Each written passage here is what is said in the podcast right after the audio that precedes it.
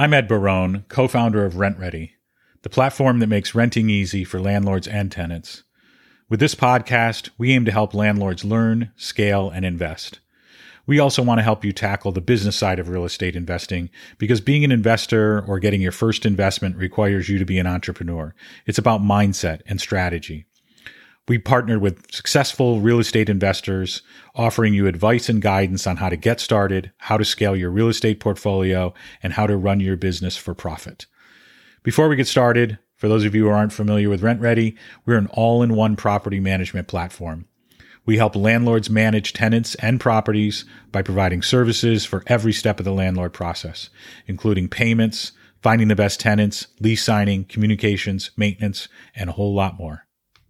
Today we're hearing from Marsay Winder. Marsay, aka the property pastor, has been investing since 2017 and has 12 rental properties. He focuses on buy and hold investments and has done several BRRRR, buy, rehab, rent, refinance, repeat deals. So let's get started. Hey, what's up, guys? This is Marsay, the property pastor. And today I want to talk to you all about property inspections. Now, the thing about a property inspection is that it's really critical because it's important that you understand the condition of your property. You know, as tenants move in, you got to do an upfront inspection. As they've been living there for a while, it's also critical that you follow up and make sure that they're taking good care of the property.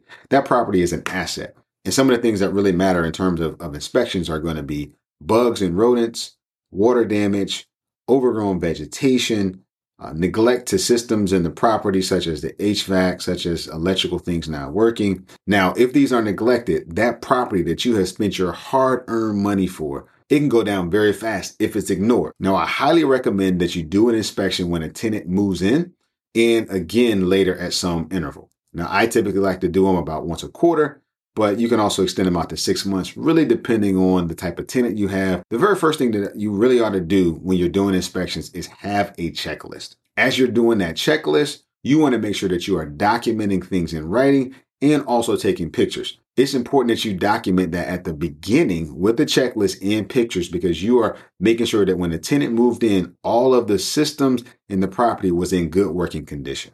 So the first area I want to cover, and probably one of the most important, is going to be water damage. So water damage can be minor in just stain areas, uh, but it can be very major and cause wood rot, whole subfloors that need to be replaced, your floor joists, all sorts of problems to the structure of the home. So you want to check under sinks for water leaks. You want to look for water stains and any signs of mold. So if you see black areas underneath the sink, you see mold growth, that's a key indicator of water damage and something you want to get addressed by a plumber immediately.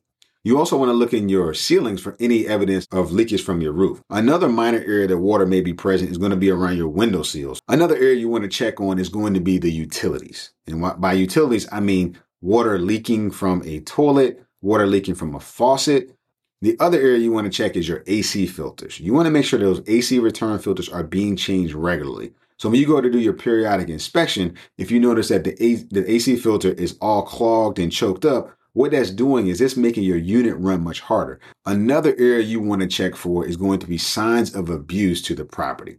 So as you're walking through, you want to be checking for uh, holes in drywall, broken window panes, door damage, signs of neglect where kids have been, you know, just tearing things apart. The other thing is that you want to check for damage to siding or brick on the exterior of the house or damage caused by pets. Pets may be scratching up uh, the carpet. On the electrical side, you also want to ensure that all of the lights work, all of the ceiling fans work, as well as all of the appliances. You also want to check your smoke detectors. You want to verify that the smoke detectors are working also, if you have in your lease that there is no smoking allowed on the property, you want to check for evidence of that. You want to keep an eye out for bugs and rodents. Lastly, you want to check the exterior of the property. So you want to be looking for overgrown vegetation. You want to look for things like trees that have limbs that are hanging over the house. You want to make sure that roots are not growing underneath your driveway. You want to make sure that leaves are not building up in the gutters. You want to have those cleaned out because that weight can prevent drainage, but that weight can also cause those gutters to sag and, and, and to ultimately to come down. Lastly, if you have a fence in place, you want to you want to walk that property and make sure that all of the fencing panels are in good condition. Now, once your inspection is complete, it's important that you go over the findings with the tenant. So these are the things that I highly recommend. Like I said, do those inspections. Thank you so much for checking out today's video. Again, if you haven't subscribed, make sure you hit that subscribe button, hit that like button as well. We're bringing brand new content to help you in your business every single week. God bless you. Take care, and I'll see you again soon. Thanks for listening. We're so grateful to be able to learn from these active investors, entrepreneurs, and all around amazing individuals who want to share their success with you. The real estate investing community really is a unique community to be a part of. If you enjoyed today's episode, you can rate or review the podcast in whatever podcast app you're listening to. It would mean a great deal to us to learn what you like, what you don't like, and even questions we can answer on your behalf. You can also subscribe to the Real Estate Pod on Apple Podcasts, Stitcher, Spotify, or anywhere you listen to podcasts.